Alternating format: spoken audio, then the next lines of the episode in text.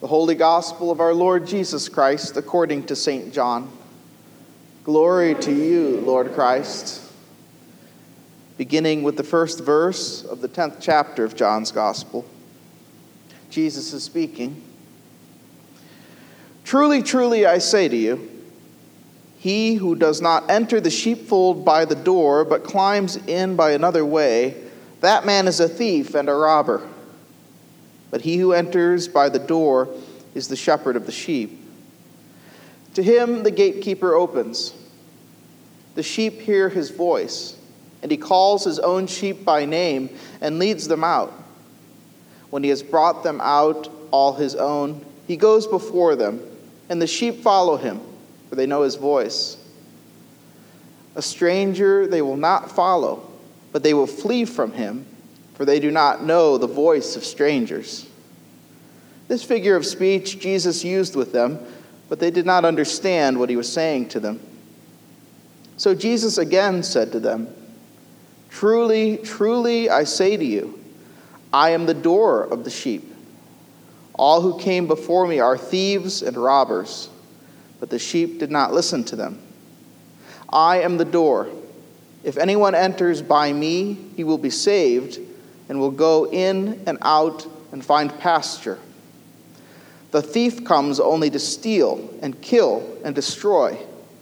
I came that they may have life and have it abundantly. The Gospel of the Lord.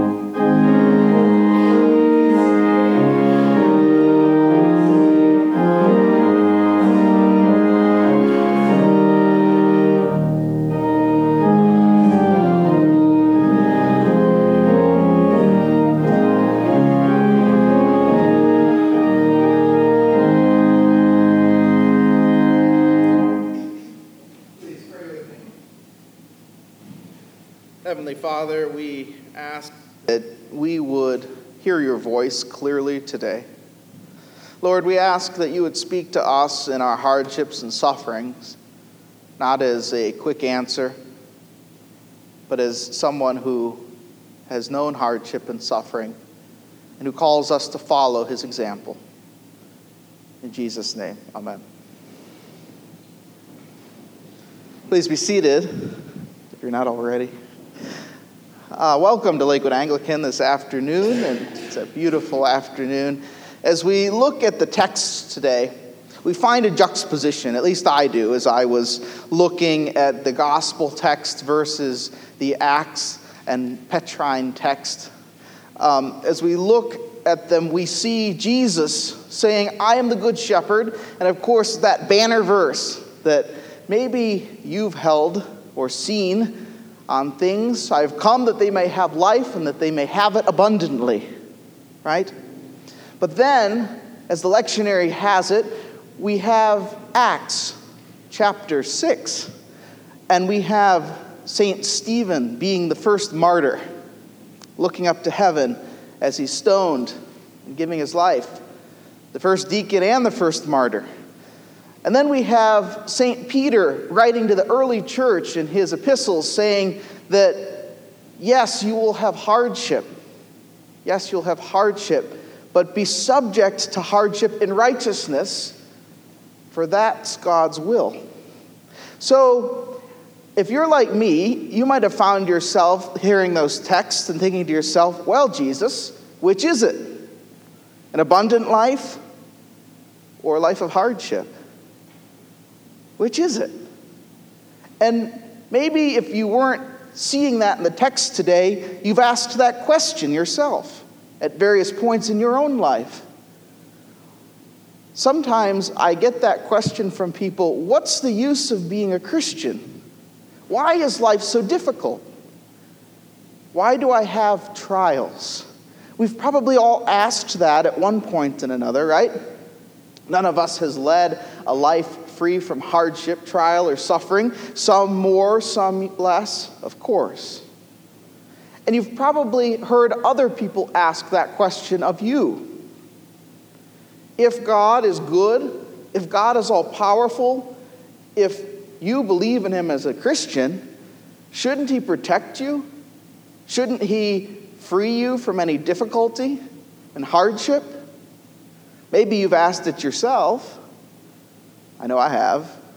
Maybe others have asked it of you as they look at your life. Most of us probably don't put it that bluntly or blatantly, of course, but we do see that stark difference between the here and now and the eternal as God wills it.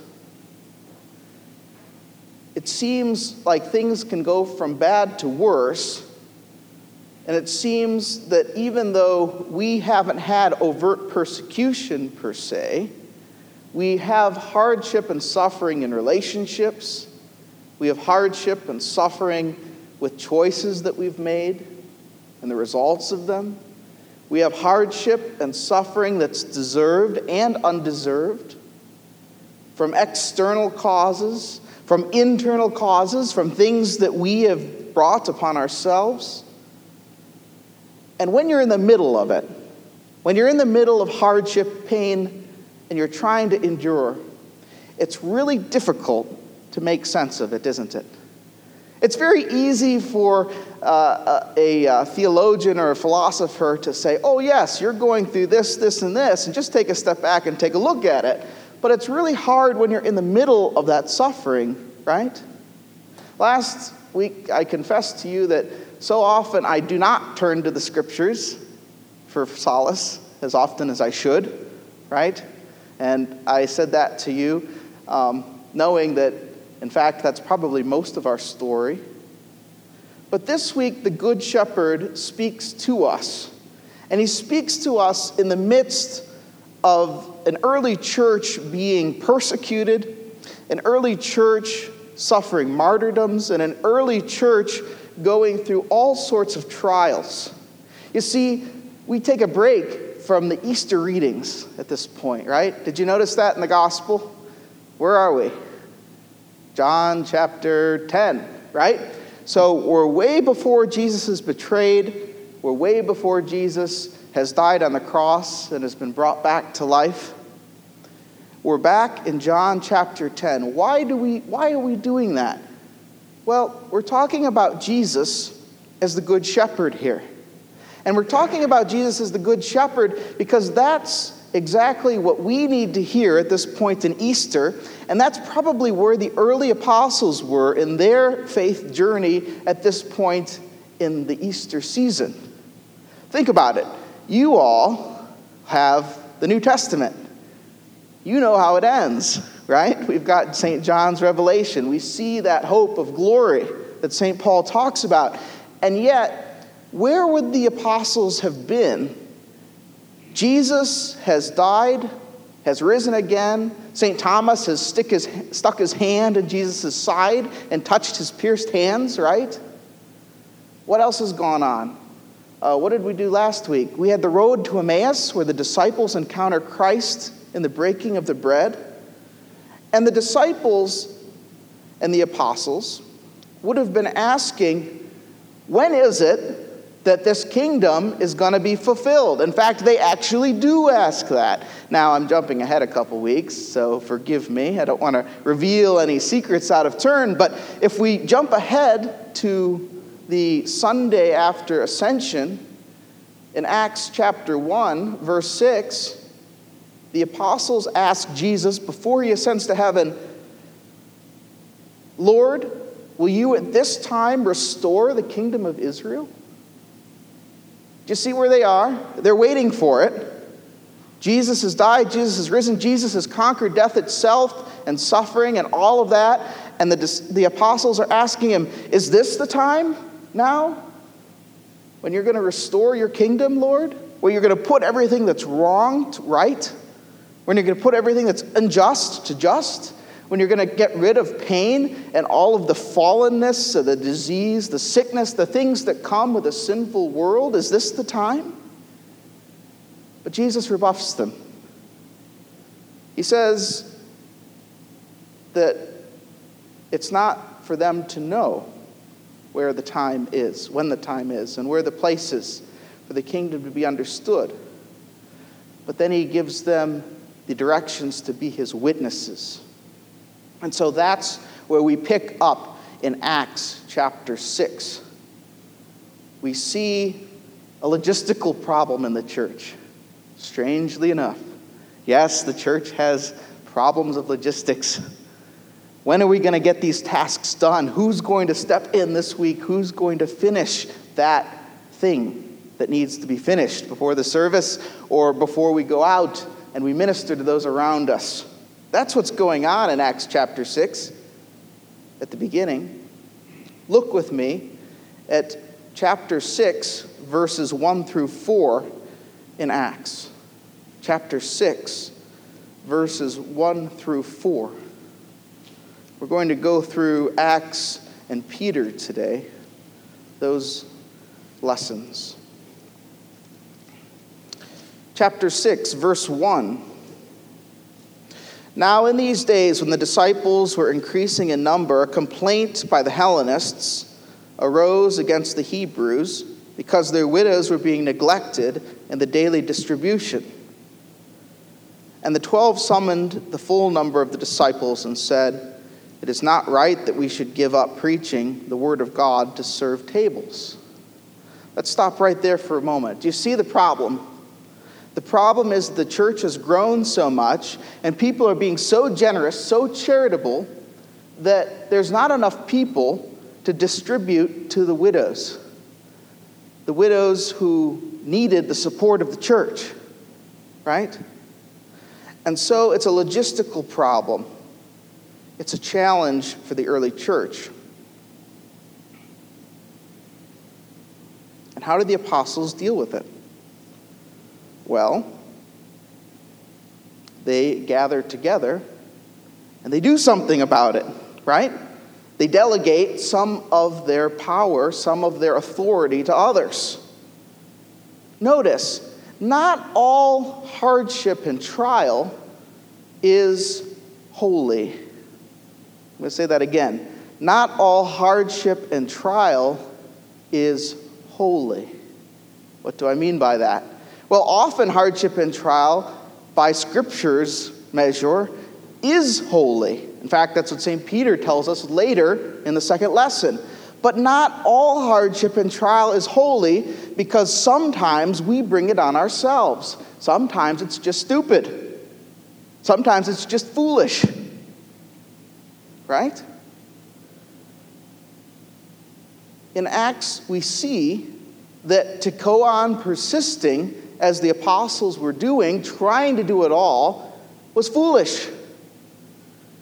And how many of us don't have the wisdom to take a step back and look at our own lives and say, what I'm doing isn't working. This is foolish. I don't have enough strength or energy to do all of this. Why am I continuing to overcommit to things? Why am I so involved in so many different organizations, right?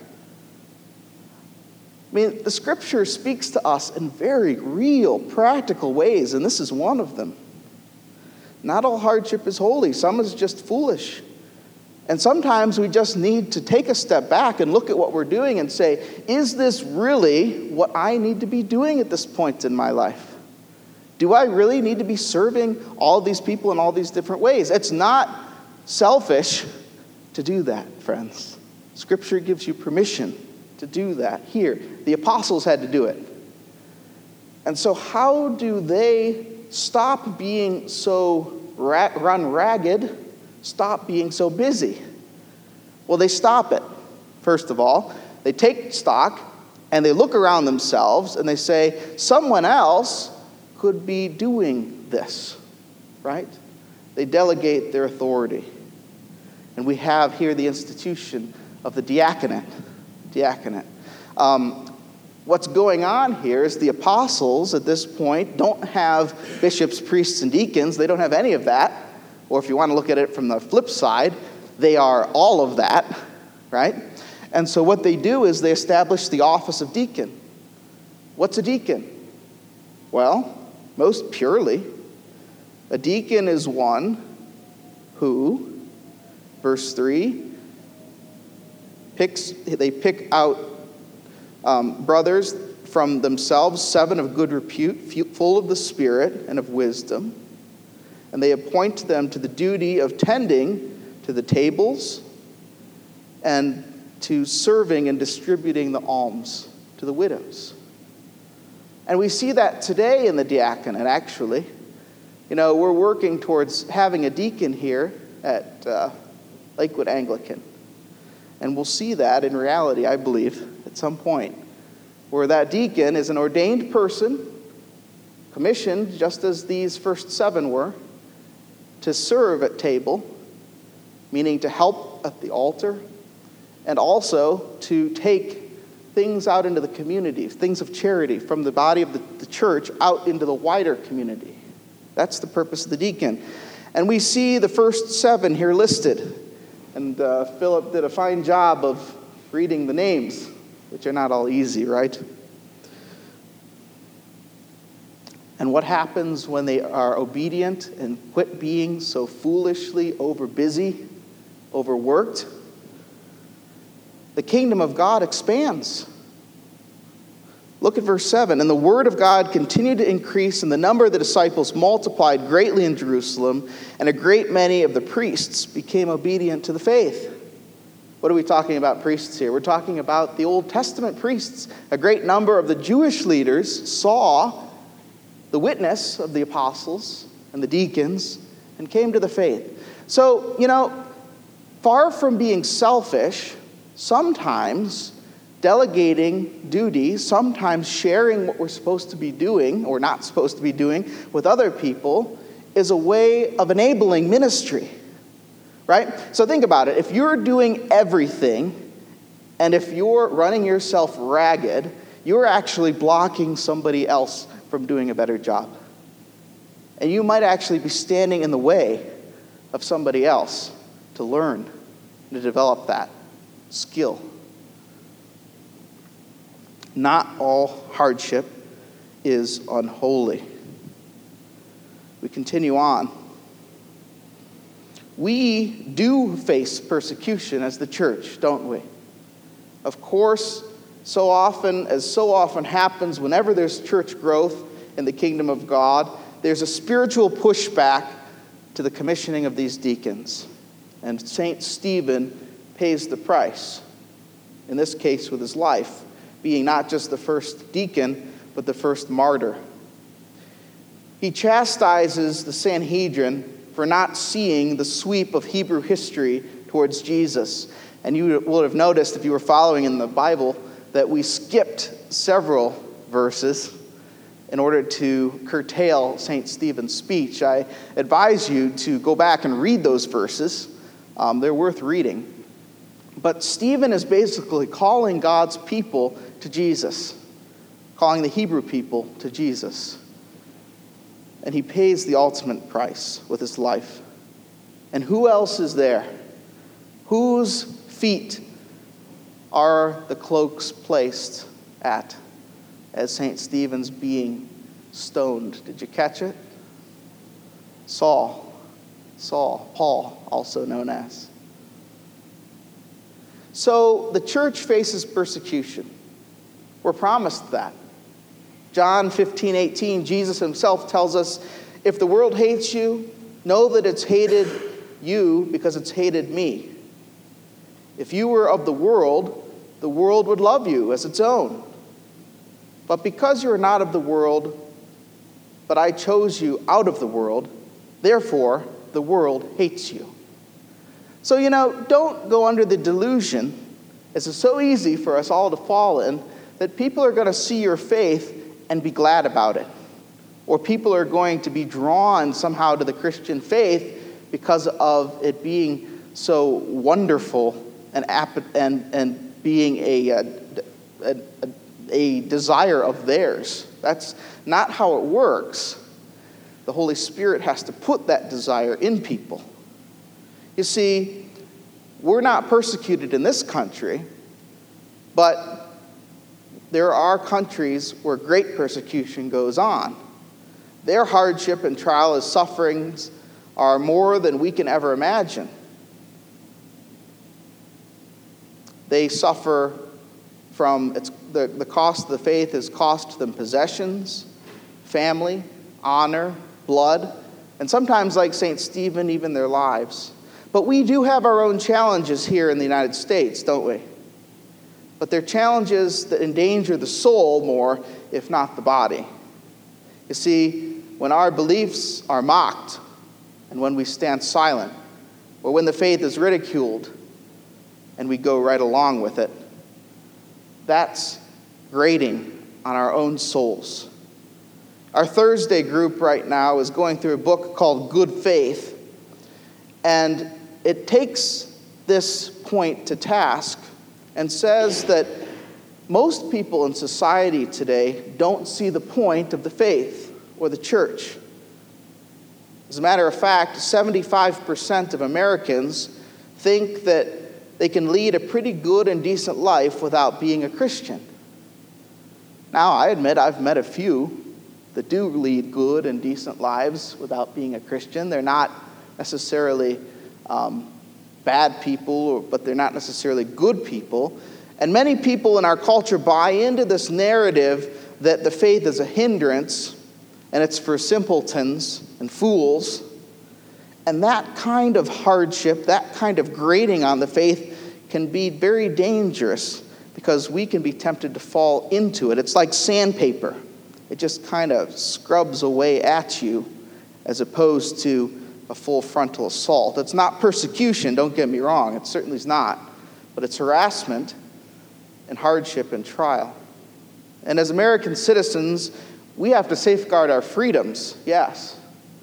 But as Christians, it's more important that we safeguard our souls and bring others into the safety of salvation, not getting too wrapped up in the things of this world because we know that this kingdom is not the kingdom of our Lord. Right? The church changes the world by unleashing the kingdom of God and transforming people and their souls. We equip by following Jesus' example. In our epistle, St. Peter addresses this directly. How do we change the world? How do we make a difference? St. Peter says endurance. Endurance in the face of persecution. Look at our reading today verses 13 through 17. If you have your Bibles with you. Chapter 2, verses 13 through 17, St. Peter writes to the church Be subject for the Lord's sake to every human institution, whether it be to the emperor as supreme, or to governors as sent by him to punish those who do evil and praise those who do good. For this is the will of God, that by doing good, you should put to silence the ignorance of foolish people. Verse 16 Live as free people, live as people who are free, not using your freedom to cover up for evil, but living as servants of God. Honor everyone, love the brotherhood, fear God, honor the emperor. So, what St. Peter's saying is the way to transform society. Well, it's found there in verse 15. For, it's, for this is the will of God, that by doing good you should put to silence the ignorance of foolish people. So, what does that mean? Well, I think it's endurance, it's being righteous in the face of hardship and persecution, it's being sanctified by trial and showing forth our witness in the trials and tribulations that we go through because that's what shows people Jesus, because that's what Jesus did. St. Peter says that that's our goal because that is the Christian's duty. Not necessarily to fight a culture war, not necessarily to go out and change institutions, but rather to endure and be transformed so that others look at you and see a difference. And finally, we fight against spiritual hardship and trial. St. Paul writes in Ephesians 6 that we fight not against flesh and blood, but against the rulers and authorities, against cosmic powers over this present darkness.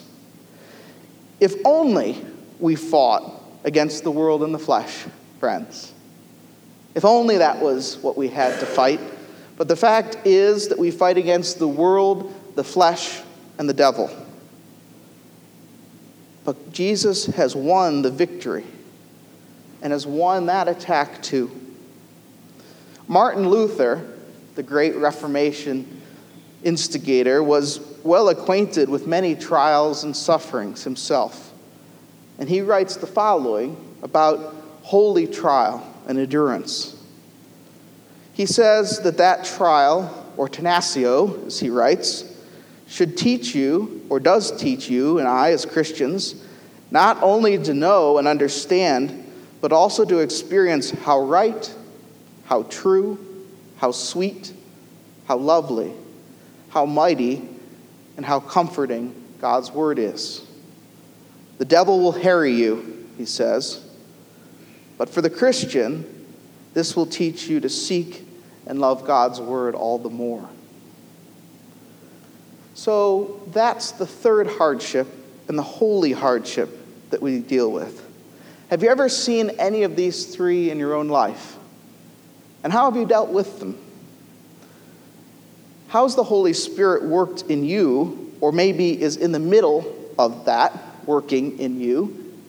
I can say for me, that's how it is. That in fact, I deal with all three of those the world, the flesh, and the devil. There's a reason that we talk about that at baptism and then again at confirmation, because it's continually going on.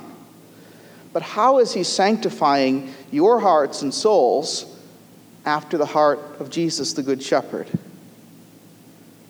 Jesus is the Good Shepherd, not the kind shepherd, the Good Shepherd, which means that as John 10 illustrates, He'll stop at nothing to bring you and keep you in His fold. Yes, we rest securely on His goodness, and He will and does defend us. But there's nothing in John 10 and there's nothing in Psalm 23 about not going through the valley of the shadow of death. You won't find it in Scripture.